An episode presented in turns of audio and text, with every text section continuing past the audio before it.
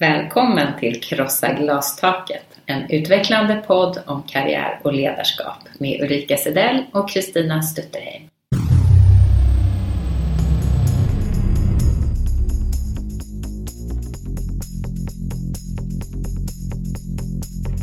Och kvinnor ska då vara något annat, gärna supportfunktioner. Men mycket är väl att, de här, att det är mycket dubbla måttstockar på hur kvinnor och män behandlas. Mm. Att välja chef är ju fantastiskt viktigt. Prostitution och advokattjänster, det är liksom de äldsta yrkena som heller inte har förändrats. Men jag möter ibland kvinnor som får höra att men det kan du inte och den här liksom kompetenshierarkin, den är så full av så mycket bojor. En riktig man har mustasch, kan slåss och försörja familjen. Horace Eng... Nej, vänta. Eh, nu sa jag nog fel. Babar Bashir eh, som leder organisationen Roja i Pakistan. Mm. Man, kan, man hade ju kunnat tro att det var någon man annan. Man hade ju kunnat tro så det var så Kändes lite som Sista grisen. Ja. ja. Eh, så att jag är ledsen, jag blandade ihop lite. Ja. Eh, Tokigt Kristina, ja, det kan ju bli så. För annars ska vi inte göra några eh, liknelser mellan dessa personer. Vi kommer snart återkomma lite kring Bab Bar Bashir som vi tycker är en Hjälte. person. Verkligen. Mm, mm. Honom ska vi verkligen slå ett slag för. Det ska vi. Hur är livet Kristina? Det är bra. Det solen är, skiner. Solen skiner. Det är mors dag idag mm. när vi spelar in detta. Eh, en söndag i maj Ska vi inte helt enkelt ta våra kaffekoppar och Coca-Cola-glas och skåla för mammorna där ute? Det gör vi för alla oavsett vilken om man är biologisk mamma, bonusmamma, och omsorgspersons mamma, vad man nu än är. Så mm. skål för alla som kämpar. mammor. Mm. Precis. Mm. Mm. Och alla våra egna mammor. Ja, så gör vi. Skål! Skål! Och slurpa lite kaffe också. Mm. livet? Eh, livet är bra, eh, måste jag säga. Det mm, är bra. Och just idag, härlig helg, solen bara skiner. Man bara går i någon slags eh, allmän semesterkänsla känns det som. Fast man mm. jobbar och grejer. Men mm. det här, så här är det väl att leva på mer då tropiska breddgrader. Man bara wow. Man jassar med ja, livet. man jassar med lite. Mm. Eh, det är fantastiskt. Härligt, eller hur? Ja, verkligen. Eh, ja, nej annars du och jag har ju haft roligt. Vi eh, har ju jobbat eh, på en golfturnering mm. Eh, nu precis. Eh, men gjorde succé där kan man väl säga. Jag tror faktiskt att vi gjorde det. Tycker vi i alla fall ja. själva. Man kan väl säga så att rätt många märkte knappt att vi var där. Det var väl en del av det hela. Ja. Men vi servade och fixade lite. Men ibland behöver man göra någonting annat. Och även där kunde vi se att det var väl mest männen som tävlade. Mm. Så, så att mm. jämställdhet fick, behövs överallt. Precis, då fick vi lära oss att kvinnor sällskapsspelar väldigt mycket golf. Just det. Där finns det många mm. kvinnor. Men på tävlingar då är det männen. Då är det männen. Mm. Mm. Så det behöver vi kanske prata om vid något tillfälle. det finns alla branscher uppenbarligen att ta sig an. Mm. Ja. Och idag ska vi ta oss an Pakistan. Ja, vi tänkte av det. Ställen. Av alla ställen. Eh, det landet tänkte vi ta oss an. Det är världens sjätte största land sett till befolkningsmängden. Mm. Och varför ska vi ta oss an det lite extra, tro? Mm. vi ska ju träffa en helt fantastisk mm. person eh, som är Sveriges ambassadör i Pakistan. Mm. Och hon ska ju berätta för oss om, utifrån de förutsättningar som hon har där borta i Pakistan, vad mm. hon åstadkommer för fantastiska saker. Mm, Men också lite om hennes resa dit. Mm. Mm. Men det är ju verkligen, det är ju inte eh, vilket land som helst som hon har varit ambassadör i nu i två år mm. är det va? Eh, som sagt, eh, stort land, nästan två miljoner invånare. Inte två miljoner, det hade inte varit så stort, utan 200 miljoner invånare. Komplext land som vi pratade om sen i samtalet med henne är mm, att det är en sån bredd om man tittar på kvinnors situation. Mm. Eh, från att väldigt många kvinnor är analfabeter och bor på landsbygden och väldigt instängda i det här klansamhället till mm. att det finns kvinnor precis som vi som yrkesarbetar och tar del av ett mm. Delvis, ja precis, modernare eh, samhälle. Men det är absolut så att det är tuffa villkor förstås för kvinnor i, i det här landet. Eh, utsatta för diskriminering och våld mot, kvin mot kvinnor, eller kvinnors våld är en stor Utsatta för problematik. våld. Precis. 50 till 80 procent hörde jag någonstans av kvinnorna i Pakistan är utsatta för våld i hemmet. I hemmet, precis. Mm, Så det, här är 50-80%. helt otroligt. Och det som eh, också det här våldet mot kvinnor och barn präglas av, det är att det är en utbredd straffrihet. Alltså att man kommer undan med detta. Och som i många länder, jag kommer ihåg, jag var i Turkiet för några år sedan och träffade eh, kvinnor som hade suttit fängslade där. Det är ju också att att sitter man i fängelse så även där råkar man ut för eh, sexuella övergrepp och misshandel och tortyr av fångvaktare och så. Det är likadant i Pakistan kan vi läsa när vi sätter oss in Mm. lite i det här Mm. eh, landet. Och det här med hedersvåld, det dör, dör tusentals kvinnor eh, Mm. i Pakistan varje år eh, av eh, hedersrelaterat våld.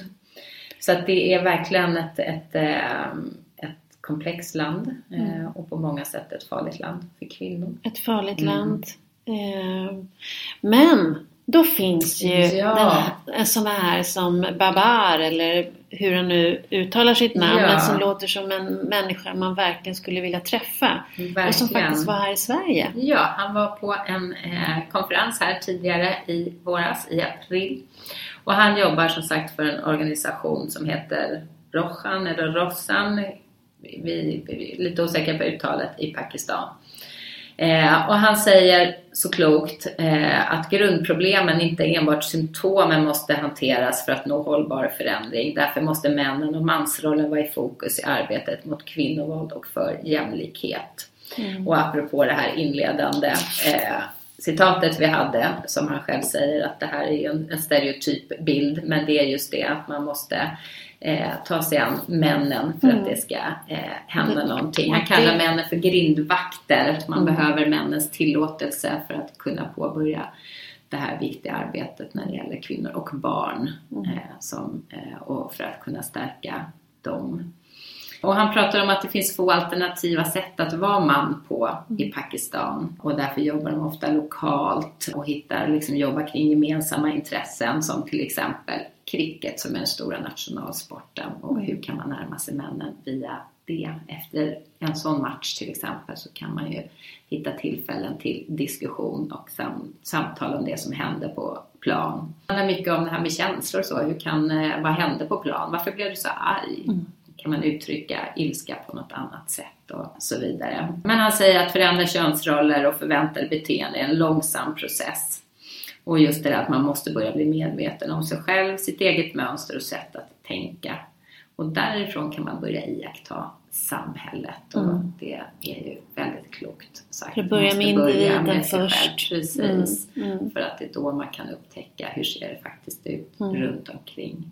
Jag undrar om Horace har läst någonting om det. Jag undrar det. Och jag undrar faktiskt lite också om Alexander Bard som vi haft uppe Mm. förut. Jag tänker apropå att han, Bashir här nu, pratar, eh, eller Babar Bashir pratar om det här med att, att en del i det här arbetet är att prata med männen och prata om känslor. Varför blev du arg? Vad hände? Kunna våga prata om det här med att gråta och så som är en stor del av, som många män säkert har svårt för, inte minst kanske i de här, i länder som Pakistan, för det är inte en del av mansrollen. Men jag hörde för ett tag sedan ju att, att eh, jag tror att Alexander Bard och ehm, han, Alex Schulman hade en liten beef därför att Alexander Bard är mycket för de här manslägren men där ska man inte sitta och prata om känslor och sånt för utifrån det kommer ingenting utan män behöver göra, säger Alexander Bard. Så att prata om känslor och så, någonstans lite underförstått, det som kvinnor gör då, då leder det inte till någonting. Men Mm, män mm. behöver göra Mm, tillsammans, mm. Eh, typ vara i skogen och fälla träd Mm, något. mm. Då kommer det hända grejer. Mm. Ja, det var en liten Mm, eh, mm. passus. Jag tror mer på Babar Bashirs Mm. väg, verkligen. Så att det är eh, ja, all cred till denna man som jobbar Verkligen imponerande. Vilket jättearbete att göra i en sån kontext. Verkligen. Och vilken skillnad. Och intressant att han lyfter det att för att nå ett jämställt och jämlikt samhälle så är det mansrollen vi måste börja förändra. För det är först då vi kommer någonstans. Ja, och det känns som att man börjar se det lite mer och mer. Mm. Eh, att, det, att det här som en utveckling av också senaste årets och metoo och Mm. när det nu ändå är så ännu mer på agendan för så många så är det just att också hur ser vi på man, mansrollen, hur inkluderar vi den eh, och männen. Och vi var en annan konferens nu precis bara för typ två veckor sedan här Mm. i Stockholm. En internationell organisation tog upp precis samma sak. Det, här, det handlar också om equality, eh, men in equality and eh, gender, utveckling och arbete. Så även de fokuserar på detta med mansrollen. Eh, och det tror vi är klokt. Mm. Eh, Men jag har ju hört att det var inte Åsa Regnér som höll i det. Nej, det var ju inte det. Eh, Åsa Regnér, tidigare jämställdhetsminister, Som vi träffade. Mm. tidigare i år. Hon fick ju en topposition här i FN för bara några månader sedan, knappt. Ja, men grattis, Grattis, Åsa! Åsa. Vi skålar igen och Yes. cola och kaffe. Biträdande chef blev hon för UN Women, en organisation hon har jobbat i tidigare och nu är hon biträdande chef där. Mm. Superkul! Verkligen. Men då kom det ju en ny jämställdhetsminister förstås, Mm. eh, Lena Hallengren. Mm. Eh, hon är då, precis som Åsa var, eh, hennes portfölj är barn, äldreomsorg och jämställdhet. Mm.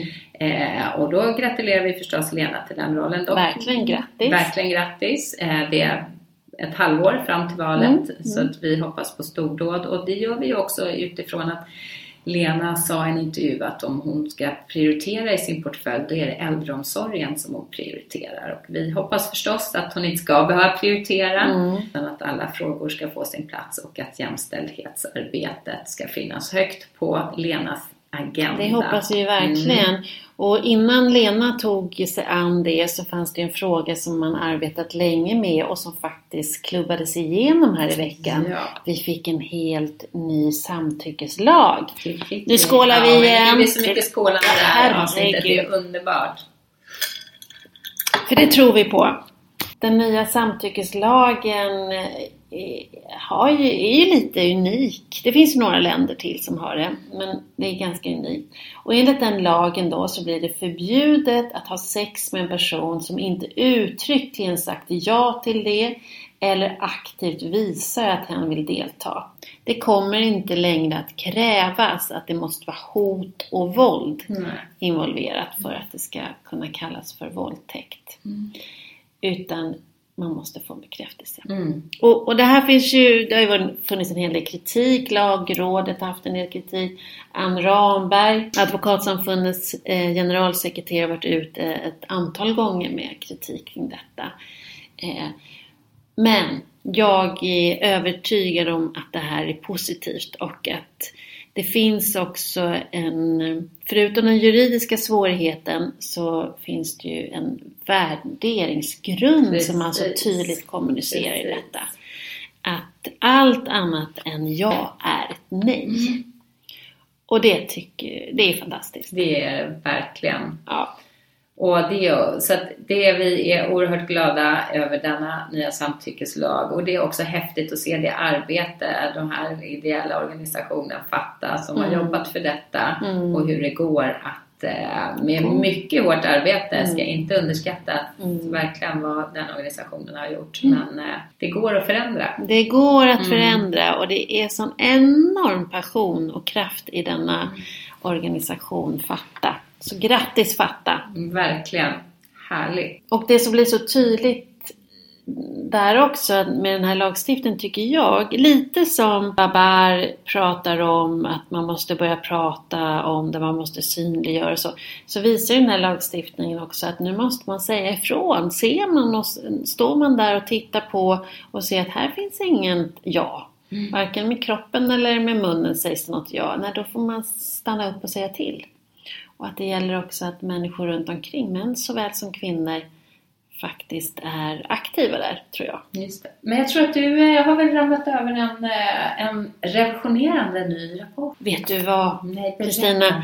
Alltså nu har jag ju förstått vad det är som kommer att göra att vi får fler inne på ledande positioner i. Sverige. Vi kan lägga ner podden Nu lägger vi ner, nu, nu är alla glastak, Ja. de kommer att vara krossade. Få höra, få Mm. höra. Det är Saco. Ja. Och jag tycker väldigt mycket om Saco. De har, eh, den är ja, de har verkligen satt fingret på vad det här handlar om. Så att de menar på att nu för att få fler kvinnor på ledande positioner så är det tre saker som arbetsgivaren måste uppfylla. Mm. Bland annat så måste villkoren för chefsuppdragen vara så att man kan förena arbete med familj. Den är viktig. Och den andra är att man måste inom villkoren erbjuda personlig utveckling. Mm. Och det tredje och sista är att man också måste eh, känna att det man gör är meningsfullt. Okej. Mm. Jag tänker spontant så här att vår podd kommer fortsätta även efter denna Det tänker du? rapport. Ja, så tänker jag. Det var ju fina saker, eh, men Mm. Sen blir man ju väldigt intresserad av om det här då ska göra att det får fler kvinnor på ledande Ja. positioner så blir man ju lite nyfiken om vad behöver männen? ja, de ska inte förena arbete och familj, eller? Mm.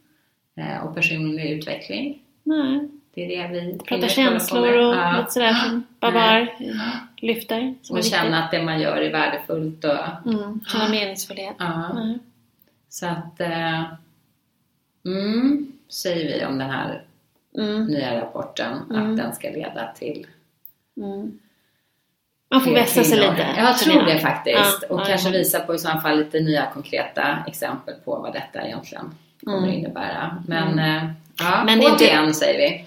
Ja, Mm. men det är inte bara Saco som behöver vässa sig. Nej, Nej. det är det verkligen Nej, det är även Ulrika Sedell faktiskt. Vad har du gjort Mm. då? Har du inte verkat för eh, jämställdhet? Jo, men jag kanske behöver vässa mig lite. Mm. Förra gången vi hade en podd så pratade jag lite grann om ett föredrag jag hade varit på. Mm. Som jag faktiskt var väldigt fascinerad över. Eh, det utgick från en bok som heter Hon, han och hjärnan. Mm. Av en hjärnforskare som heter Heilig i efternamn.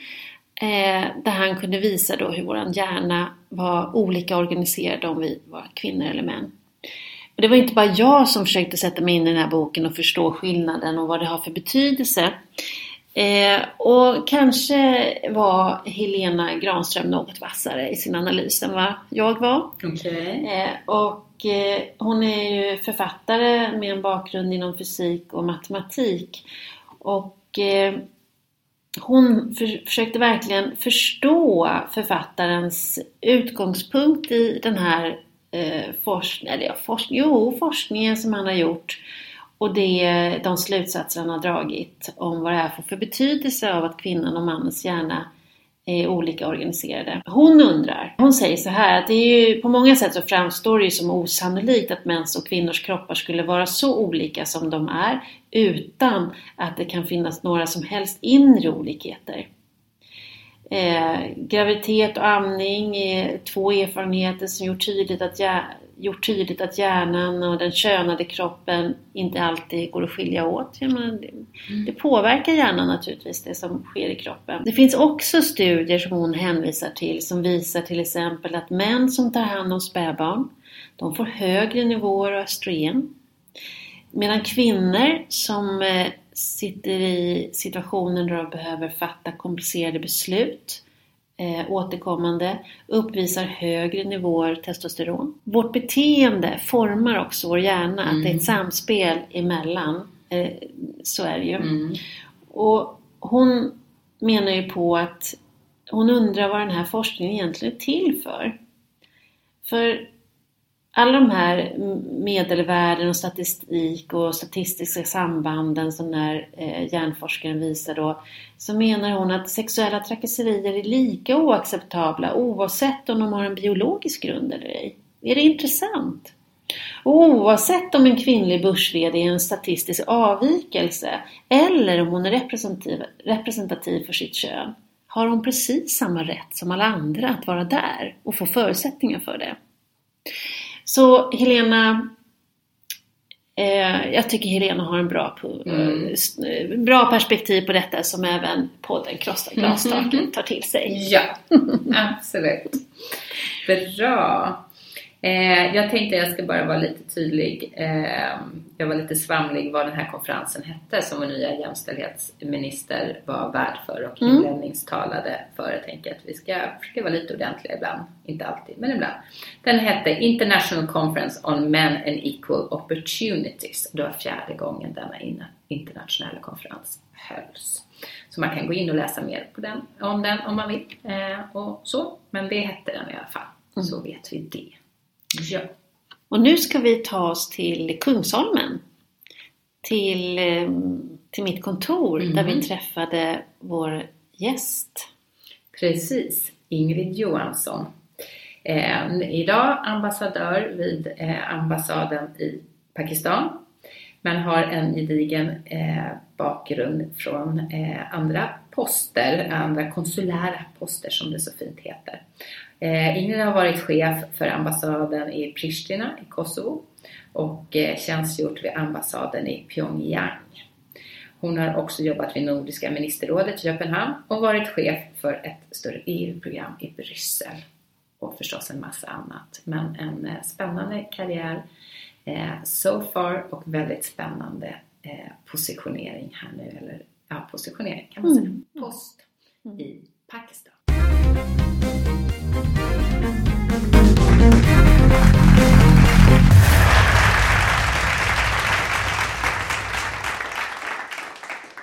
Hej Ingrid! Hej! Välkommen till Välkommen. podden Krossa glastaket. Vi är så glada att ha dig här. Kommer du raka vägen från Pakistan nu? Nej, det Nej. gör jag inte. Jag har varit hemma några dagar. Mm. Jag har varit på konferens. Eh, Stockholm Forum on Gender Equality. Ja. Tillsammans med fem deltagare från Pakistan. Mm. Jätte, jätteroligt. Mm. Fantastiskt! Mm. En liten sån här boost som man behöver ibland. Ja. Och så mycket starka, roliga människor Mm. från hela världen. Hundra länder representerade. Inte. Och det var allt från aktivister på fältet till liksom militärer. Eh, Kanadas kvinnliga flygvapenchef till exempel har ju varit, varit i pressen såg jag. Mm, mm, Ett exempel. mm, mm, Men många, många andra. mm. Underbart! Hela mina flöden har bara Ja. handlat om det här nu i, Mm. i två dagar. Ja. Men nu är det här hos oss. Ja. Härligt. Mm, det är vi jätteglada för och du har ju en lång gedigen karriär hos UD. Eh, du har bland annat varit chef ambassaden i Kosovo. Mm. Du har tjänstgjort vid ambassaden i Nordkorea och vid Nordiska ministerrådet i Köpenhamn och varit chef för EU-program i Bryssel. Och sedan 2016 så är du Sveriges ambassadör i Pakistan. ja. Och den nuvarande regeringen de bedriver en feministisk utrikespolitik och menar att jämställdhet mellan kvinnor och män utgör en grundläggande målsättning för svensk utrikespolitik. Och om hur det påverkar ditt uppdrag eh, ska vi tala mer om. Men först Ingrid, vilket är det mest lustfyllda beslut som du har tagit den senaste tiden? Mm. Den där frågan fick jag ju för ett par dagar sedan. Och det, eh, och det har jag funderat på sedan dess.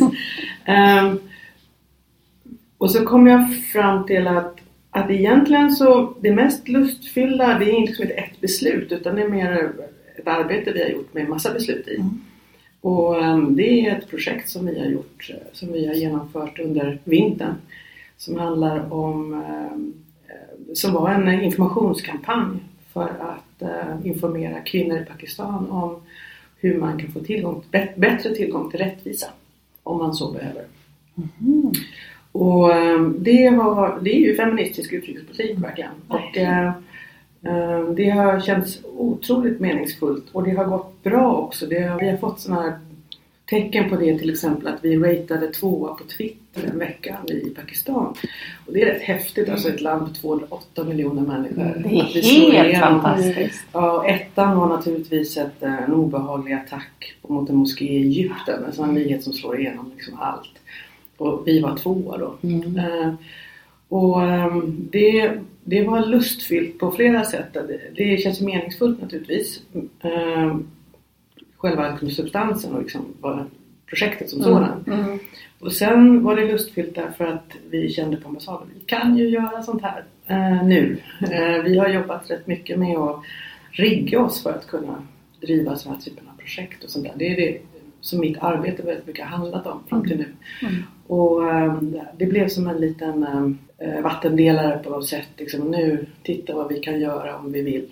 Mm. Och det var ett roligt projekt på det viset att det kostar inte särskilt mycket pengar utan det, det handlar egentligen om att sitta och tänka igenom budskap, Mm. vilka resurser har vi och sådär och så göra någonting listigt kring det. Så att vi, vi har inte alls lagt särskilt mycket pengar på det där projektet utan vi har knutit upp oss med partners. Vi har försökt tänka strategiskt. Vi har försökt placera oss rätt liksom i tid och sådär. Och det funkar. Det är ju. Så det var här, det har vi gottat oss, oss åt rätt ordentligt. Och en del av det, kanske det mest lustfyllda enskilda beslutet då, är en del av det. Och det var att jag bestämde eh, helt på egen hand att vi ska ha en av de här aktiviteterna på universitetet i Quetta. Eh, på campuset. Mot allas råd. Eh, därför att det anses farligt. Ingen, ingen har gjort det och inte ska väl du då Ingrid vara där och sådär. Och det var jag. Och det var en riktig boost också. Eh, så vi gjorde den här aktiviteten som är en, det är en, eh, det är en pjäs. Eh, Seven pratar jag om. Som, eh, vi gjorde en uppläsning där vi, där vi engagerade universitetet. Så det var lärare och elever på universitetet som, som eh, faktiskt gen- genomförde alltihop och läste också. Inför 500 studenter från Balochistan över hela Balochistan. Som är kanske det, den provins i Pakistan som har det tuffast och djupast fattigdom, mest extremism, mest våld och sådär. Det där var ju roligt. Vad mäktigt. Ja, det var faktiskt mäktigt. Och det, det mådde vi jättebra med. Mm. Så. Och sen efteråt så har många andra kommit, eh, kollegor i, i Islamabad och liksom kontrollfrågat så här, var ni på universitetet? Mm. Ja, det var vi. Men hur gick det till? Nej, men jag ute- åkte dit på ett besök två månader innan. Jag gillade stämningen där. Så att, eh, och jag gillade samtalen. De fångade upp det på något sätt när jag spånade lite om det här projektet. De, jag kände att jag fick respons direkt. De fattade. Och så körde vi. Så att man, man kan, man kan Vad- göra grejer. Och vad du kan göra grejer. Och nu när du säger det här med ditt engagemang och det du har gjort, då måste jag också nämna, apropå lustfyllt också, ni har ju fått pris vet jag. Ja, det fick vi. Och det, det är väldigt mycket det här projektet, men inte bara det.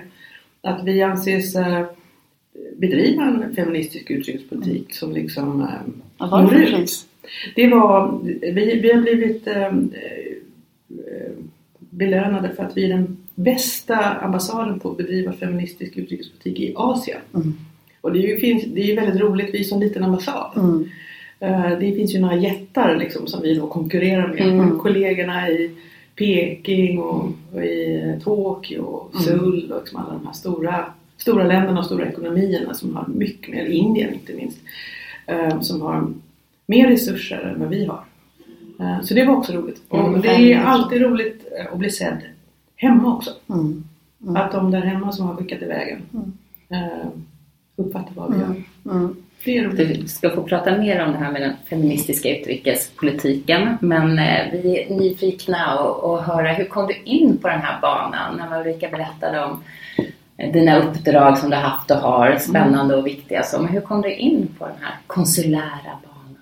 Ja, jag var på UD. Mm. Ehm, ja, det, på märk, märkliga vägar. Jag var inte särskilt intresserad faktiskt ehm, av att jobba på UD. Ehm, och redan när jag gick ut, eh, tog examen från Stockholms universitet, gick på förvaltningslinjen där. Jag är ekonom i grunden. Då rekvirerade jag ansökningshandlingarna för diplomatprogrammet. Då. Och så, ehm, därför alla snackade om det i korridorerna där. Och så läste jag igenom och så, så var det ett exempel på ett eh, antagningsprov där. Jag kunde inte svara på en fråga, jag fattade ingenting. eh, verkligen alltså, jag, jag, det var inte för mig liksom. Så att jag la det helt åt sidan och så hade jag den här bilden av att usch, nej, men det är liksom lite snobbigt och fint folk och jag kände mig inte riktigt att jag var hemma där och sådär. Och sen fanns inte det i åtta år. Jag gjorde helt andra saker. Det var bland annat då jag var i Köpenhamn, jag jobbade i Bryssel och sådär. Sen kom det tillbaka och det var faktiskt mamma som skickade en annons när jag jobbade i Bryssel. Eh, och hon, eh, jag tror att hon ville att jag skulle komma hem och så ville hon att jag skulle ha ett riktigt jobb för jag var ju konsult. Det var ju inte ett riktigt jobb. Nej, och det var dags att den yngsta liksom, liksom det blev lite ordning på mig. Mm. Att, eh, och det kanske det var. Eh, och den låg och brände på mitt skrivbord tills en dag när jag bestämde mig för att slänga den där lappen. Och så tänkte jag, nej jag kan ju läsa igenom den först kanske. och så insåg jag att det där är min profil, det de beskriver där. Så jag gick igenom, jag, jag sökte och trillade ju igenom hela det här eh, antagningsförfarandet liksom, det var ju väldigt många steg i det. Mm.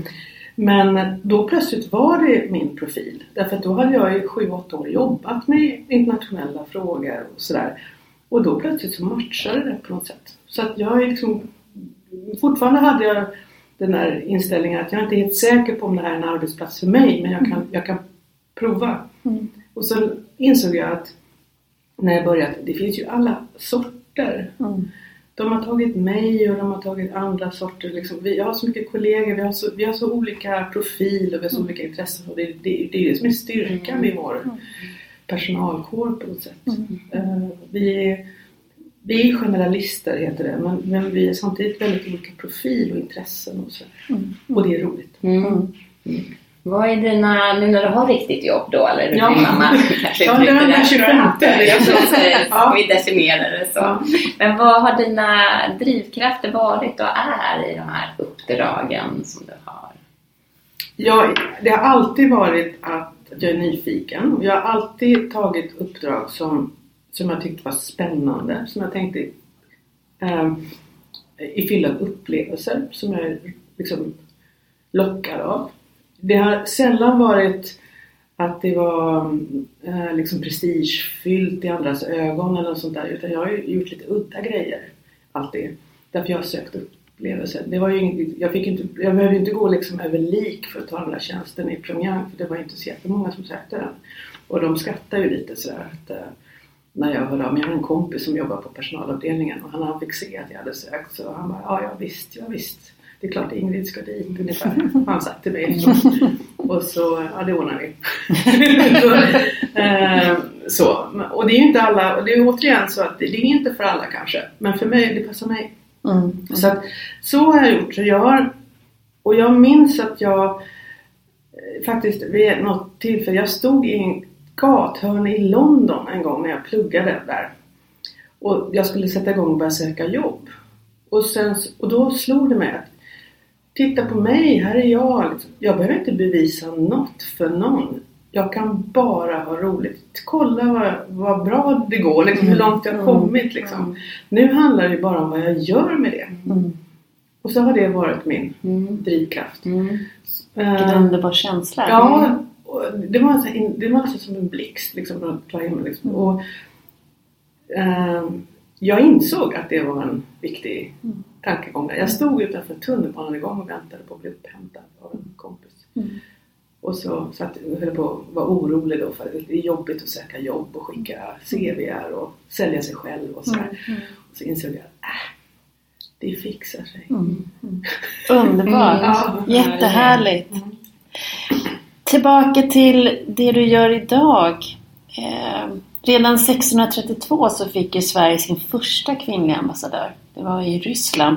Mm. Det var en kvinna som eh, var gift med en tidigare ambassadör som fick ta över sin mans uppdrag. Men fortfarande 2010 så var det bara 30 procent utav toppdiplomaterna som var kvinnor.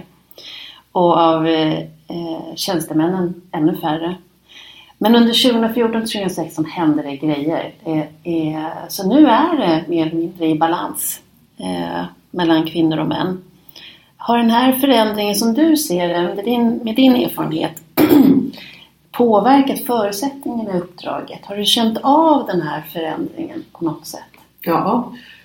Jag började jobba på UD 2001 Mm. och jag tycker det är påfallande tydligt att eh, det har varit en väldigt medveten personalpolitik att lyfta fram kvinnor. Mm.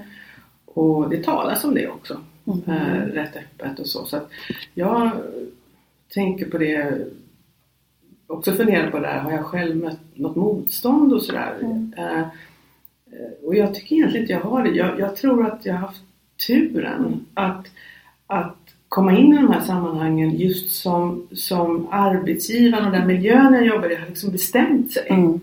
Eh, och, och det kanske är så, och det vet ni bättre än jag, att offentliga sektorn är, varit ganska duktig trots Mm, allt mm. på, på att eh, ta ställning Mm. och så. Och det, jag ser ju det bland mina kollegor, mina kvinnliga kollegor som är jämnåriga och sådär, att de eh, dyker upp nu på alla möjliga ledande befattningar och sådär. Och vi har väl i det närmaste, om man tittar på ambassadörer, det är väl ungefär 50-50. Mm.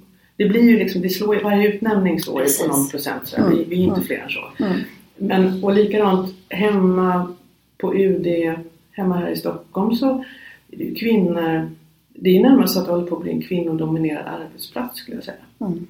Eh, faktiskt. Mm.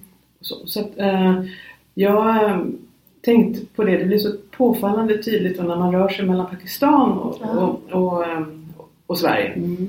Eh, Det här. Därför att eh, i Pakistan möter jag ju nästan bara män. Mm. Och de kvinnor man möter det är ju kvinnor som är väldigt skickliga. Antingen är de riktigt, riktigt skärpta. Så Mm. Fenomenala Mm. fenomen liksom. Som har tagit sig fram så. Men de har oftast en familjebakgrund som har hjälpt dem också. Mm. De, redan, de har redan fötts in i ett sammanhang som gör det möjligt för dem att, att eh, göra karriär och sådär. Det är inte för alla. Mm. Och då eh, förra sommaren hade vi såna formella samtal mellan utrikesministeriet i Pakistan och, och här i det svenska. Och vi möttes här i Stockholm. Och då satt ju kvinnor vid ett tillfälle under den dagen. Satt det bara kvinnor på den svenska sidan. Så det bara män på den pakistanska sidan. Och det skrattade ju alla åt. Det var ju ganska eh, talande då. Eh, och så är det. Mm. det. Det ser ut så. Mm. Det var ju till och med i pressen, ju, just, just den här bilden. Jag är inte från de samtalen tror jag inte. Det där var ingen media. Det var, det var bara tjänstemän. Så, så det gör, Men det är något, något Ja, annat. Ja men alltså det där förekommer ju Mm. jämt. Mm. Äh, ser vi det. Men eh, och nu, nu illustrerades det ännu mer här eh, i dagarna när den här konferensen som jag var på. För att eh, då var ju de tre eh, ministrarna som bjöd in. Nu är ju alla tre Ja. kvinnor. Mm. Och då fick de ju närmast förklara sig att det är mer av en slump. Att de är inte utnämnda för att de är kvinnor då. Utan det blir nästan så att man liksom får backa lite grann och säga att det, det, det, det kunde ha varit eh, män. Mm. Så. Ehm, Det är inte kvotering här. Det är, Nej, det är inte så. det det, Mm. nu, nu råkar det vara så. Mm. Men hur är det att vara kvinna och toppdiplomat? För du har ju inte bara, nu nämner du Pakistan och att Mm. du ser, men du har även varit i Kosovo, du har ju varit i Nordkorea, Mm. du har varit i många andra. Mm. Eh, Hur är det? Har Det det... där begreppet toppdiplomat det förekommer bara i tabloider. Inget du säger till Men det låter jättebra faktiskt. Jag tycker- Fortsätt. Det passar dig tycker jag. Toppdiplomat. Ja, Ingrid, ja. Ehm, ehm, din karriär som toppdiplomat Just va?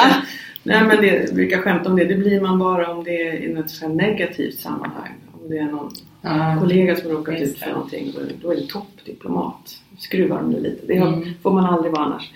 Eh, Men tack. Eh, eh, hur är det? Ja. om, om man ser till det jag gör nu så då är jag ju en av fem kvinnliga ambassadörer i Pyong, nej, Pyongyang jag på att säga, jag menar Islamabad. Och ehm, av cirka 90. Och det är ju verkligen inte många. Och det kommenteras ju hela tiden. Och vi, vi pratar om det, vi fem då, en del om det och sådär hur vi, hur vi känner för det. Och de andra är tror jag lite mer tålmodiga med att bli tillfrågade om hur det är det att vara woman ambassador och så. Och jag bara tröttnar lite på det. Så jag, i början så sa jag att jo men det är inget problem och jag var liksom svarade artigt och sådär. Numera gör inte jag det utan jag säger att jag vet inte, du får fråga någon som är det. För att jag är ambassador Mm. and a woman. Mm. Eh, och då eh, Bra. en del, de flesta tittar ju bara på mig då som ett frågetecken. Så, men det var ju precis det jag sa. liksom. Eh, någon enstaka fångar upp den nyansen. Och, och, och liksom såhär, ah, ja, ja, ja, ja. Och då, liksom, då har man ju kommit någonstans. Absolut. Och där finns det oftast ett bra samtal sen som Mm. man kan ha kring det. Mm. Eh, så jag, försöker, jag provocerar lite, jag slänger, Mm. slänger tillbaka. Mm. Men faktum är att det är faktiskt en fördel tycker jag. I synnerhet i en sån miljö som är väldigt manlig, där makten är manlig. Mm. Att jag har tillgång till den. Jag har tillgång till den manliga makten i kraft av mitt ämbete, min Mm. position. Det är ambassadörstiteln öppnar den dörren. Mm. Och sen har jag tillgång till den kvinnliga sfären också. Så jag har, jag har rubbet och det Mm. säger också mina manliga kollegor, de som funderar lite mer kring det här, att Mm. de är lite avis faktiskt. De skulle också vilja sitta med och lyssna ibland. Eh, och, så. Så att, och sen försöker vi ju använda det här. Vi har ett kvinnliga nätverk, vi försöker ha kvinnliga luncher då. Och då kommer de här kvinnliga tjänstemännen på ledande nivå, de kommer gärna till en lunch och, och surrar lite med sina kvinnliga ambassadörskollegor. Så man, man får lite sådär inblickar och man får lite extra. Så. Sen, sen är, är jag ju helt med på det här med jämställdhet och så. Men, men om man samtidigt kan vinna en fördel på att vara kvinna så ing, jag menar, Det är väl en väldigt... ing, ingen är perfekt. Nej, och få tillgång till hela världen. ja. Det är väl Ja, fantastiskt. nej, men jag tänker på att ehm, det som också händer ibland det är att ehm, eh, eftersom jag är en eller en av få kvinnor i, i ett rum på en lunch eller en middag någonstans så blir jag uppgraderad vid bordet. Det är ju fiffigt. Det har ingenting med jämställdhet att göra men bara tusan. Så ibland så. Bara. Ja, så det råkade jag ut för här sistens så att jag ehm, jag var placerad på en stor, stor lunch vid bord typ 27 någonstans bort i ett hörn. Eh, och då vinkar någon fram mig och så får jag sitta bredvid premiärministern och konversera med honom i 20 minuter om frågor som jag ville prata med honom om. Eh, ja, tack så mycket. Ja. Och sen gick det några dagar och då var jag inbjuden på en lunch med, eh, eller en middag med ett 20-tal ambassadörer tillsammans med utrikesministern. Och då satt jag och min holländska kollega som också är eh, kvinna. Vi flankerade ju honom. Så vi hade honom till bordet. Och sen satt alla de andra britterna de här, som normalt sett liksom Mm. i, inne i kärnan kan man säga. Mm. Placeras så. De satt någon annanstans. så det har jag inget emot. Mm. Så på det viset så, så kan man, man spela på det där lite grann. När du fick det här, eller blev erbjuden uppdraget som Mm. ambassadör i Pakistan, vad, vad tänkte du då? Vad gjorde dig glad inför detta Ja. uppdrag? När jag förstod att jag var påtänkt Mm. för det här. Eh, då blev jag ju först lite förvånad och så och sen tänkte jag det här är ju jättekul. Det är ju verkligen, det är, det är ju roligt att bara vara påtänkt, liksom förekomma i sådana här diskussioner. Eh, och det blev en enorm här ego-boost liksom i det professionella. Att, eh, så jag gick och tänkte att eh, ja men du måste ha gjort någonting rätt liksom. och sådär, man, man kan, man kan liksom tänka sig mig i en sån roll och sådär. Så att det blir ju ett kvitto, någon slags på att det, att det jag gör och, och det är så som jag fungerar i mitt jobb och sådär. Att det uppskattas och har setts och sådär. Mhm. Så det, det var ju jättehäftigt. Mm. Sen har jag nog aldrig fått så mycket gratulationer och sådär som när, när själva utnämningen kom. För det, det visste jag ju om flera veckor innan och sådär. Så vi gick och väntade och väntade och väntade. Och jag ledde en, en krisövning då den morgonen i Rabat. Jag var i Marocko den morgonen när utnämningen kom. För det tas ju vid regeringssammanträdet. Mm. Och då, eh, jag fungerade inte sen i tre timmar utan min kollega Håkan fick ta över alltihopa. Det gick inte för det ringde så mycket och det, det kom så enormt med gratulationer. Jag har aldrig fått så mycket gratulationer för något. Mm. Det märks ju och det har jag inte riktigt förstått förrän nu då att det där med ambassadör är fortfarande någonting speciellt. Mm. Mm. Och så, så att jag tycker det, ja, jag, jag är lika... Jag, jag, jag förstår ju att det handlar om mig men ibland sitter jag vid sidan om lite Mm. och tittar på Mm. och betraktar mig själv Mm. och tycker det är roligt och sådär. Men så i grunden är det ju att, så tänker jag också att, att eh, de vet ju vem de har eh, utnämnt och sådär så jag försöker tänka att jo men det är ju för att eh, det jag gör fungerar så jag fortsätter. Mm. Jag fortsätter så. Det är en bekräftelse på att eh, Det du gör det, vill man ha. Ja, på något vis. Mm. Det är det som är det de vill Mm. ha. Kände du några tveksamheter eller? Ja, in, inte för att jag inte skulle klara jobbet. För, eh, jag har ju utfört det här jobbet Mm. egentligen eh, tidigare. Jag var chef på ambassaden i Kosovo som är en större ambassad också.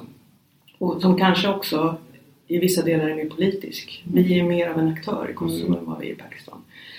Ehm, så det var ju bekant. Men Pakistan är ju en helt annan miljö. Det är en helt, helt annan kultursfär och det finns ju ett säkerhetsläge där som är helt annorlunda. Så det var väl mer den typen av aspekter då. Till exempel att jag inte kan röra mig fritt. Jag har alltid eh, livvakter med mig. Den här typen av saker. Jag rör mig alltid i eh, säkerhetsbil. Eh, och sådär. Så att det mitt, mitt privata liv är ju nära noll. kan man säga. Jag, när jag är i Islamabad så handlar det väldigt mycket om arbete och jag är alltid omgiven av människor som jag måste koordinera mig med så fort jag ska röra mig. Ingenting spontant. Jag kan inte springa ner till affären och köpa chips liksom. Eller så. Det, det förekommer inte överhuvudtaget. Så det blir mer stillasittande, det blir lugnare och jag läser oerhört mycket mer böcker. Mm. För jag är mer hemma sådär. Men så, så försöker jag liksom inrätta mig Alltså jag har det bekvämt och bra ändå men, men det, blir- det blir en väldig omställning. Mm. Och det, just det här att ha livvakt och så att jag alltid har någon med mig. Det tycker jag är det enskilt mest eh, eh, största liksom ingreppet på något sätt i mitt liv. Men det är svårt att föreställa Och då är sig. jag en person som har valt att leva ensam och så plötsligt är jag omgiven av... Jag måste koordinera med liksom åtta personer om jag ska hitta på En något. stor familj helt plötsligt. Ja. Ja, och personer som är jättesympatiska och väldigt Ja. proffsiga och sådär. Men jag kanske inte ändå hade valt Ja.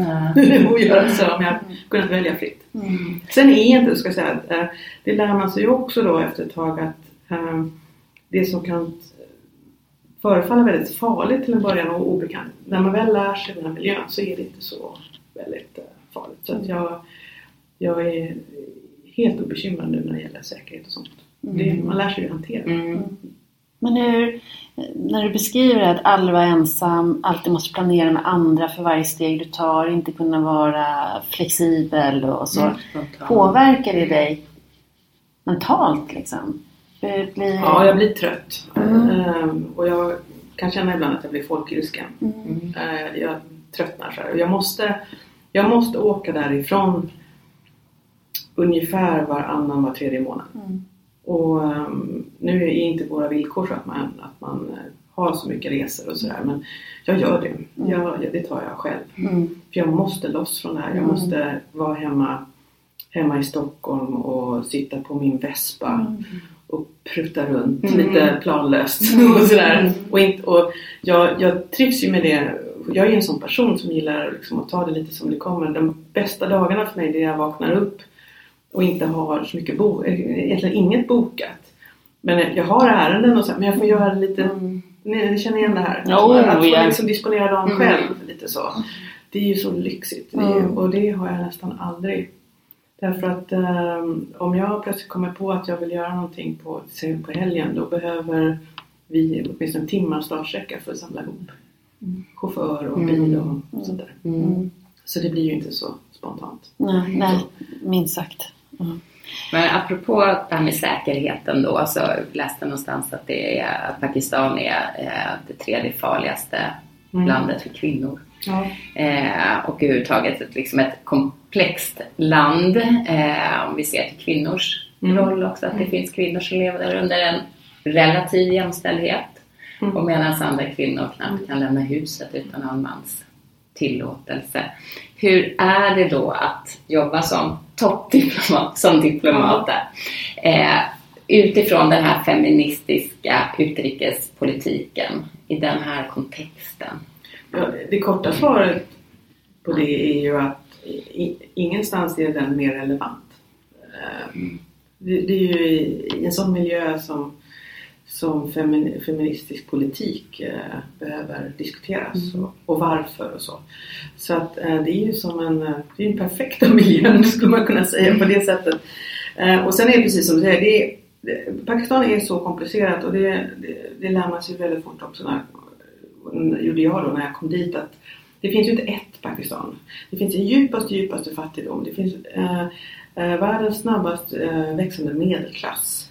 Och, och det finns en, en massa kulturer, en massa språk eh, och sådär. Och det, det ser väldigt olika ut vilken, vilken del av landet man är i. Eh, eh och det finns miljöer, som, stadsmiljöer som är väldigt moderna och liksom så här, västerländska närmast. Eh, Och folk som är utbildade i USA, Europa och sådär och lever ett sånt liv. Och sen finns det de här mest eh, liksom, fattigaste, fattigaste byarna där för oss kan kännas som att man, man går tillbaka i tiden. Det är så eh, gammeldags på så många sätt och där kvinnosynen också är gammeldags och, och där helt enkelt kvinnor är en del av eh, hushållet på något sätt. Man, man, är, man är inte en e- egen individ och, det är ingen egentligen i, i de här samhällena utan man, man, är, man är en del av en familj och en klan och sådär. Och ingenting man gör gör man av fri vilja utan det, det gör inte män heller. Det, tycker jag ska påminnas om. Att, eh, eh, så det, så, men, men kvinnor har det särskilt säga. Mm. Kan du exemplifiera lite liksom det här med då feministisk utrikespolitik som kan låta på ett sätt rätt abstrakt, det låter fint Mm. och bra, men vad blir det i praktiken? Hur manifesteras Det det, i ditt jobb? Ja, det det handlar om det är ju att, att, att verka för, och det är, det är ju så att säga regeringens politik i alla, på alla områden, både hemma och utomlands. Den, den feministiska utrikespolitiken är ju en del av det, liksom det faktum att Sveriges regering har deklarerat sig vara femini, en feministisk regering. Och, och det genomsyrar ju allt. Eh, Så att på, och då handlar det om att, att i alla beslut och i all verksamhet som bedrivs verka för att, att eh, kvinnor och män har lika tillgång till, till eh, de tre R som man pratar om. Resurser, rättigheter och representation.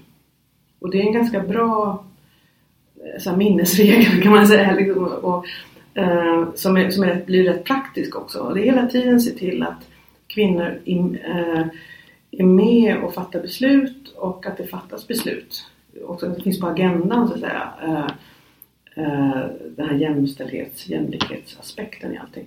Och det gör vi på alla plan. Och, eh, det finns mätningar på det. Nu har vi hållit på så pass många år. så Det finns ju mätningar på det. Min kollega Fabian på ambassaden gjorde i sin masteruppsats en mätning på eh, vad det har inneburit. Han gjorde en kvantitativ studie. Det är, liksom det. Eh, det är så komplext så att man får liksom börja med att bara liksom mäta, liksom, göra pinnar. Här, liksom. Och då var det ehm, antalet beslut i Bryssel som varit med. Vi har fått in 33% mer så här förslag eh, där den feministiska utrikespolitiken som har liksom ett feministiskt budskap. så. Wow. Ehm, och ehm, sen vet inte jag hur, hur, vilket genomslag det får men jag tror att de där tas ju i regel. Mm. Det sitter ju inte folk och säger nej runt bordet. Utan det handlar ju om att hela tiden påminna om. Och, eh, nu nämnde också på konferensen Margot att någonting eh, liknande har man kunnat se då i säkerhetsrådet, i vårt medlemskap i säkerhetsrådet. Vi, det, vi för alltid fram förslag och påminner om kvinnors representation i freds och konfliktarbete och sådär. Så att eh, eh, på det viset så flyttar man liksom fram positionerna hela tiden. Och, och sen kan man i olika, liksom, i praktiskt eh, jobba för att eh, stödja olika kvinnliga initiativ och nätverk och sådär. Ständigt, ständigt eh, eh, vara framme liksom sådär och, och påminna om den delen av någonting. Och det, det projektet som jag nämnde i början, Seven, Mm. är ju ett sådant konkret exempel. Då. Eh, sen kan man påminna, vi har eh, svenska företag i, i Pakistan och de försöker också hålla sig framme med att rekrytera kvinnor och de, de genomsyras ju också det här med olika hållbarhetstankar och sådär. Och där är jag gärna med och liksom stötta det och heja på och klappa på axeln. Och bra där liksom. Det, det behöver de också. Mm. Eh, och kanske kan eh, ge lite idéer och sådär hur de kan göra. Och, Mm. så. Mm. Eh, och det, det, det är stort och smått. Mm. Mm. Jag tänkte citera dig. Mhm. Eh, varje regering har ansvar att skydda rättigheter och friheter för sina medborgare. Ibland kan det innebära att ta aktiv ställning före den allmänna opinionen. Slutcitat. Det här motiverar du med när du var chef på ambassaden i Kosovo. När ni valde att hänga upp regnbågsflaggan eh, under internationella dagen för homo och transfobi. Och det var eh, Fast UD hade gått ut och sagt att eh, det kommer inte ambassaden att göra eh, runt om i världen. Ja, så var det inte. Så var det inte. Jag Berätta kan för mig hur det var. Jag kan berätta Mm. hur det var. Ehm, eh, den här dagen eh, som vi kallar för Idaho, Mm. International Day Against Homophobia and Transphobia. Mm, jag glömde Idaho. Ja. Mm. Ehm, det är faktiskt 17 maj, det har ingenting med Norges nationaldag att göra.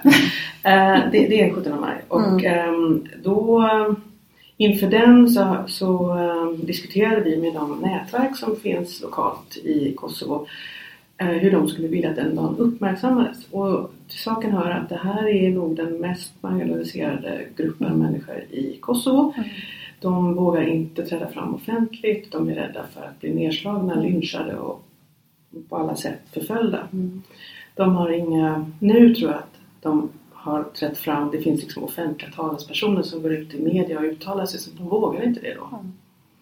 Sen döljer de sin läggning för, för sina familjer också. Eh, så att det, det, de har det jättetufft. Och då har vi ju en sån här princip, eh, vi, vi tänker väldigt mycket både i bistånd och på andra, i andra sammanhang att, eh, utifrån den här principen do no harm. Vi ska ju inte liksom stå på barrikaderna och liksom lyfta frågor om, om folk som, som bor i Kosovo far illa då. Att det blir kontraproduktivt. Att de blir ännu mer exponerade för våld och, eh, och det kanske driver frågan i fel riktning också. Eh, och så, så vi ska vara väldigt försiktiga. Så vi, vi ville gärna höra med dem vad de var mogna att göra. Om, de- om de skulle säga nej eller till, till något initiativ vi hade eller sådär. Och då sa de att det var inte på tal liksom någon offentlig manifestation. Det var Pride, Pride-parad var, det är så långt bort. Mm. Och så. Men tänk om Pride-flaggan kunde hänga i, i Pristina någon dag. Det har aldrig hänt. Och då plockade jag med mig den och eh, stämde av med min finska kollega för vi är i samma fasad och sa det kan väl vi göra, vi kan väl hänga den på vår fasad. Jajamensan tyckte hon. Och så då gjorde vi det och så berättade vi det här för några kollegor eh, från andra ambassader och sådär och det, det slutade med att vi lät trycka, för det fanns inte regnbågsflaggor. I, eh, det här var bara två, tre dagar innan det skulle äga rum då. Vi lät trycka ett 20-tal flaggor som hängde sen runt om på stan. Det var, amerikanerna var med, EU-delegationen var med, FN var med eh, och sådär. Så att, det blev det årets manifestation. Jag tror det var 2013 det här. Mm. Och vi hängde inte. Det som ehm, ambassader får inte hänga någonting annat i sina flaggstänger än nationsflaggan och EU-flaggan. Det är det, och, och det är en regel, en absolut regel. Och det är för att man inte ska hamna i de här man hissar en det ena en det andra och så blir det tryckat. Till slut kommer det- man tappar kontrollen på det. Mm. Så det är en princip. Så är det. Och däremot så hängde den på fasaden. Och sen eh, gick det några månader, jag var hemma på semester och så väckte någon förslaget, tror jag i sociala medier, jag kommer inte riktigt ihåg det här, eh, att, att ambassaden i Moskva kunde väl flagga. Eh, och det skulle vara med anledning av Pride-veckan. I, Det var också någon lag, ny lag va? Ja men den var ju sedan tidigare då. Den Men, men det, det kom Mm. liksom på tal att, Mm. att i Ryssland här var det kärvt och sådär. Mm. Och då var det någon som kopplade till att vi hade Mm. gjort det. Och då blev jag tillfrågad av hemifrån. Vad är det, liksom, stämmer det här och vad är det ni har gjort? Eh, och då förklarar jag det. Och jag, jag tror, jag har aldrig sett det här förut och du visade mig det att jag har tydligen varit citerat i, i media. Ja, det här var ju Metro Och som jag jag läste i början tänkte nej men det där har jag aldrig sagt för jag har aldrig uttalat mig om det här. Men jag tror att det där kommer från en e-post som jag skickade hem där jag blev bara, jag skulle bara ge en bakgrund då till Mm. vad, har gjort. Och då, då var det ju så att det här var ju en, ett lokalt sammanhang. Eh, och det var inte alls lika dramatiskt som, som, som i Ryssland för att det är inte olagligt i Kosovo att göra det här. Det var ju mer att, att eh, opinionen och stämningsläget och attityderna i, i Kosovo är, gör det här liksom mer laddat och sådär. Och det var det jag försökte säga då att det här handlade ju lite grann om att bryta mark gentemot opinionen. Och, Mm. Och jag tror i alla fall enligt den här eh, artikeln i Metro så svarade UD när de fick frågor på varför ni hade gjort det här mot att det där gör de självständigt. Ja men så är det. Vi, varje ambassad är en självständig myndighet och fattar egna beslut. Mm. Jag tyckte det var väldigt... eh, Det, det, det, beskriver också när du beskriver hur du tar dig till universitet och, och med Seven och, och du driver på, du kommer på nya idéer. Och i alla fall läste jag in i det här citatet att nej, det här gör vi. Oberoende av vad den allmänna opinionen är mogen för eller inte. Det här är viktigt och det här gör vi. Och vi har, vi har ju en ambassad i Kosovo med glasfasad mot gatan så vi var ju tvungna att... Jag, jag kände särskilt viktigt att stämma av med min finska kollega som var på första våningen då. Att de var beredda på det här därför att vi tänkte att det kunde bli gatsten och allt möjligt mot fasaden. Vi visste inte alls hur det här skulle tas emot. Men det som hände var att den här dagen så stod det klasar av människor utanför fasaden och tog bilder. Eh, och sen på kvällen så samlades eh, alla från den här gay community liksom, till, en, till en fest eh, på en hemlig adress. Och det var värsta stämningen där för att de var så glada för det här. Att, att flaggan hade synts. Och, eh, så att det där var ingen stor aktivitet, det kostade liksom inga pengar men det var rätt sak. Symboliskt viktigt ja, och Det var rätt sak där och då. Mm. Mm. Mm. Ja. Men jag var särskilt noga tycker jag, eh, det är särskilt noga med att det var deras initiativ. Mm. Mm. Mm. De ville. På deras villkor. Absolut. Mm. Mm. Bra. I höstas när eh, metoo rullade igång så fick vi vittnesmål från en mängd olika eh, yrkeskårer. Eh, och också från, eh, under en hashtag där, det- som hette Maktens korridorer, 1700 kvinnor eh, som gjorde sina röster hörda, sina berättelser. Vad var dina reaktioner i höstas när allt det här satte, satte igång? Som alla andra tror jag följde ju det här med fascination. och och um, tyckte också det var så bra att det tog ju sån fart. Att det, att, eh, ja, och verkar ju faktiskt få konsekvenser. Att det, det, det, jag hoppas det. Jag hoppas att det här förändrar någonting i grunden. Men sen så är det ju det är ju väldigt tråkigt liksom, så fort det här liksom kommer igång och, få, och kvinnor börjar berätta hur fruktansvärt vanligt det är. Hur, det närmast är normalt eh, att eh, liksom behöva utstå en massa här, obehagliga, helt, helt liksom olämpliga eh, närmanden och trakasserier och vad det nu kan vara för Mm. någonting. Liksom. Eh, eh, Att det var så mycket. Det var så mycket som bubblade upp Mm. på kort tid. Mm. Och, så. och sen funderar jag för egen del då, vad hamnar jag i det här? Har jag råkat ut för någonting? Och det kommer jag ihåg, det kommer jag prata med vänner om. Så här, jo. Fast jag har ingen riktigt så här allvarlig händelse som har hänt mig. Men, men visst sjutton har exempel på, på liksom närmanden som är helt liksom out of line och, och en massa förslag och annat som, som har liksom eh, som jag har Oönskade fått. förslag. Mm. Väldigt oönskade förslag. Det har jag också fått framföra tror jag. Att Mm. det won't happen. Eh, Även nu liksom i min eh, nuvarande kapacitet så har det hänt. Mm. Eh, och så. Men ingenting som jag har tagit skada av. Ingenting som jag går och bär som något, så här sår eller liksom som har drabbat mig. Jag har kunnat liksom hålla det ifrån mig. Mm. Och sen ehm, jag känner inte heller någonting att jag har hållits tillbaka. Att, det, att, att någon har eh, att min, min karriär eller någonting professionellt skulle ha tagit Mm. skada för att jag inte har ställt upp på någonting. Det har jag aldrig, aldrig känt. Mm. Och, och det är ju fantastiskt skönt. Mm.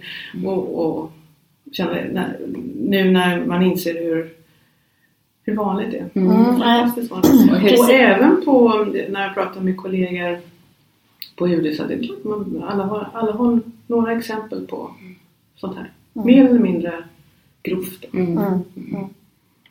Jag tänker, hur, hur tänker du kring just det här med i maktens korridorer? Det här när, när ja, men ingen grupp är uppenbarligen besparad och eh, i, de- i de högsta maktsfärerna och där politiker som tar beslut och så vidare, de är den yttersta makten, så pågår det här på precis samma sätt. Hur jag du tänker kring det? Ja. Då, då utgår du från att jag tillhör maktens korridorer eller? Varför skulle jag ha några särskilda tankar om det? Eh, ja, men det tänker jag kanske. Eh, men om du åtminstone tänker reflektera utifrån eh, politiker, alltså där, där ändå är den yttersta Min makten tanke, om du... min tanke kring det är att jag är inte ett dugg förvånad. Jag, det här är liksom ett mänskligt, Mm. allmänmänskligt beteende tyvärr som sitter, sitter i, i alla samhällslager Mm. och i alla miljöer. Jag, jag, jag tycker inte det är särskilt... eh, Jag, jag tror inte att eh, människor som rör sig i maktens korridorer är särskilt liksom, högre ställda, Mm. högre ställda väsen. liksom så. Ehm, det tror jag inte. Mm. Så, så pass mycket har man väl följt med. Mm. Man inse att det finns samma problem där. Man måste jobba på alla nivåer. Mm. Mm. Jag tänker det här som vi pratar om nu med metoo och sådär. Det var ju väldigt mycket sexuella övergrepp och till och med brott. Och sen var det de här närmanden och så.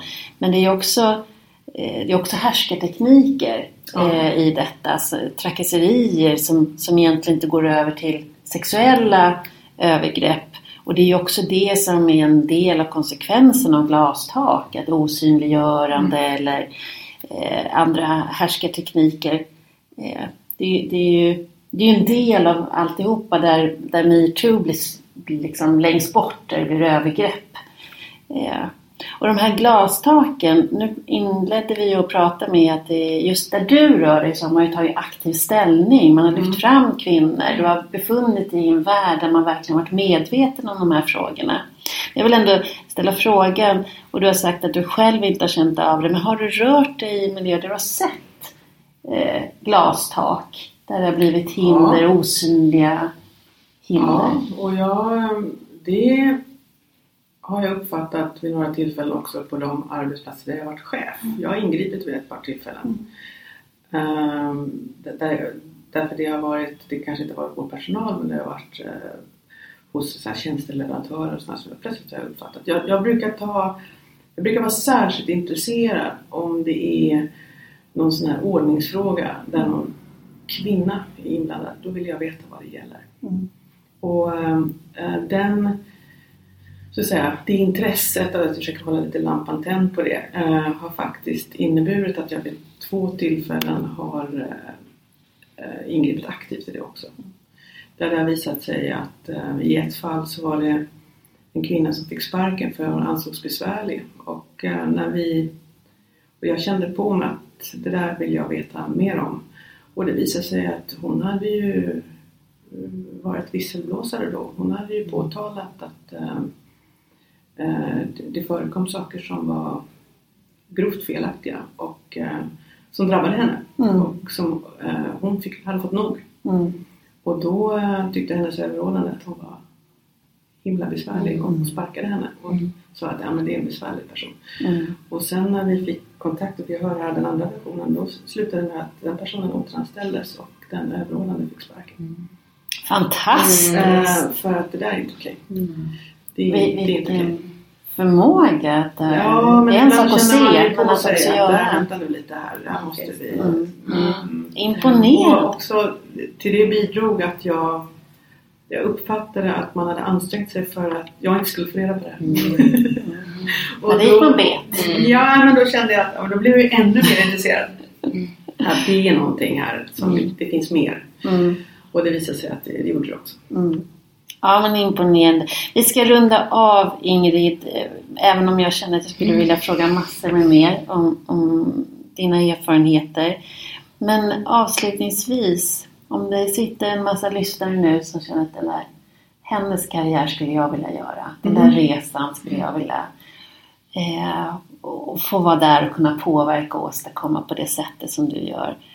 Vad har du för tips? Vad, med dina erfarenheter, vad ska den personen tänka eller göra? Eller? Jag tänker inte Jag tänker inte i termer av att jag gör karriär överhuvudtaget. Jag förstår att i andras ögon gör jag ju det. Eh, Jag tänker att jag gör roliga saker. Eh, och, jag har alltid tänkt så. Jag har alltid sökt mig till någonting som jag skulle tycka var roligt att prova. Jag tror att liksom, den där uppgiften eller det där jobbet det är nog intressant och spännande. Där får man nog vara med om intressanta saker. Och det har drivit mig. Och, och, och så har jag tänkt så här, och jag ibland har jag gått och tittat på andra så att de är ju så fantastiskt strategiska. Och eh, folk liksom eh, positionerar sig och är så fantastiskt aktiva på och lägger jättemycket kraft på att fundera på hur de ska ta sig från, från där de är till någon, någon, något mål de har. Så här.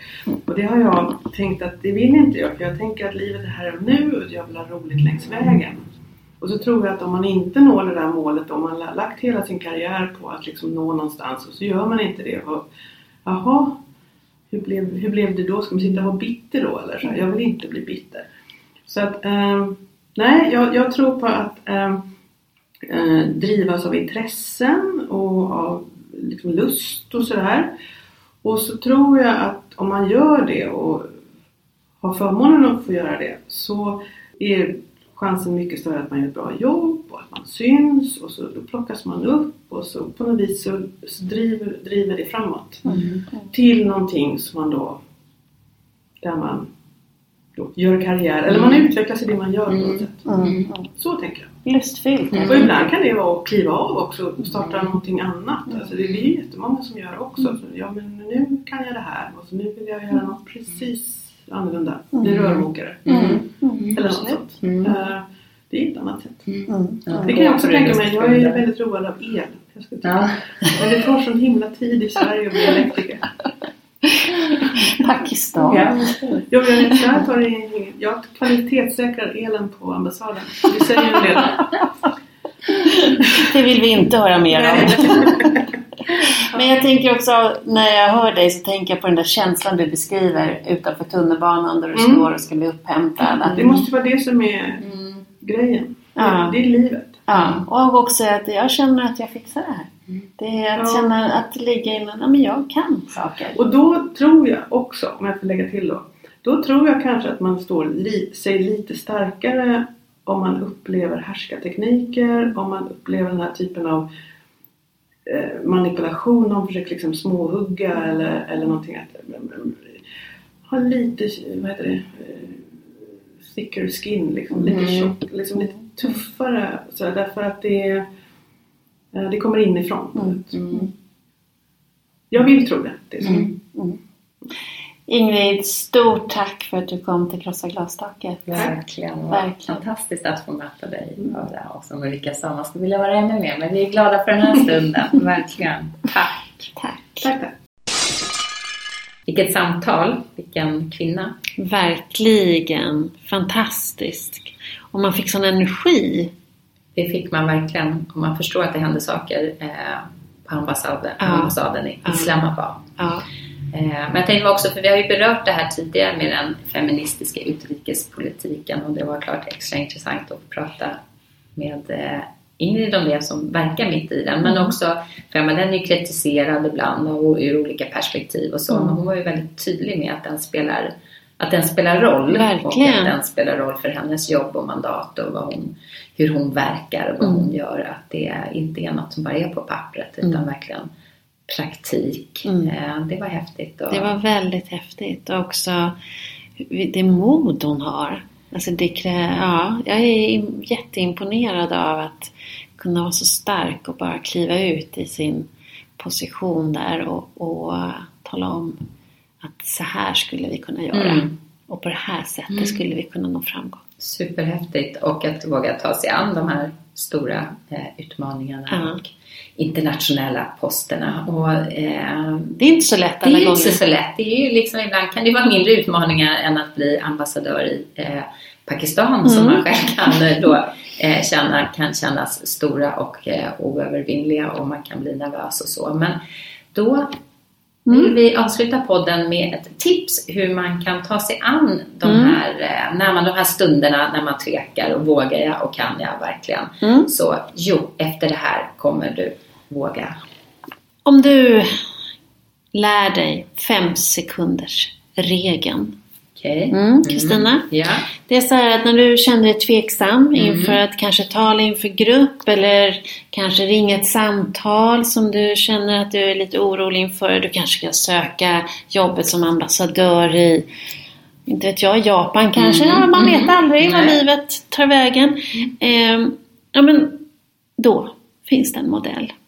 Det, det som gör att vi tvekar, Mm. Det är ju vårt, många gånger är det ju vår rädsla för misslyckande. Och misslyckande betyder att bli uttittad, Mm. eh, att hamna utanför gruppen, att mm, flera tycker att man är dum, gjort bort sig, gjort fel och så vidare. Och det där är starka scheman i oss, de flesta utav oss. Men för att bryta, då finns det en metod för att bryta de här scheman när det här kommer. Så, Åh, jag kan inte, och vad skulle hända? Och man ser framför sig hur man gör bort sig eller blir avvisad eller vad det kan vara. Jo, då är det så. Då ska du räkna till fem. Mm. Men inte ett, två, tre som om du ska hoppa i det kalla badet. Nej, nej, nej, nej det är inte det. Det är inte så Nej. man gör. Nej, utan man räknar baklänges. Mm. För då händer det någonting i hjärnan, nämligen. Då bryter man det här schemat. För då måste hjärnan, eh, ja inte vet jag riktigt hur det fysiskt går till, men hjärnan måste bryta mönstret och, och anstränga sig för att då kunna rä, räkna baklänges. Så att under fem sekunder så räknar du. Fem, fyra, tre, två, ett. Och då får du ett litet mellanrum innan det här schemat går igång igen. Och det är då du lyfter luren. Eller ställer dig på scenen eller vad det nu kan vara som du har känt dig orolig för. Du får en liten frist inför den där oroskänslan och schemat som går igång med att du kan misslyckas. Fem sekunders regel. Fem sekunders regeln. Fantastiskt. Mm. Då tar vi alla och praktiserar den under veckan som kommer. Mm, mm. Så kommer det hända fantastiska saker. Så kan vi göra en utvärdering. Det gör vi. Nästa poddavsnitt. Om alla hör av sig också och berättar hur det gick så kan vi ha en rejäl utvärdering. Och det vore kan man, jättebra. kan man göra på Facebook. Ja, på Krossa glastaket. Mm. Mm. Det vore jätteroligt. Vad ledde de här fem sekunders regeln, mm, praktiken av den, vad ledde den till? Ja. Olika beslut och initiativ. Underbart. Mm. Eh, vi säger tack och hej för idag helt Ja, enkelt. vi avrundar. Det gör Tack. vi. Hej!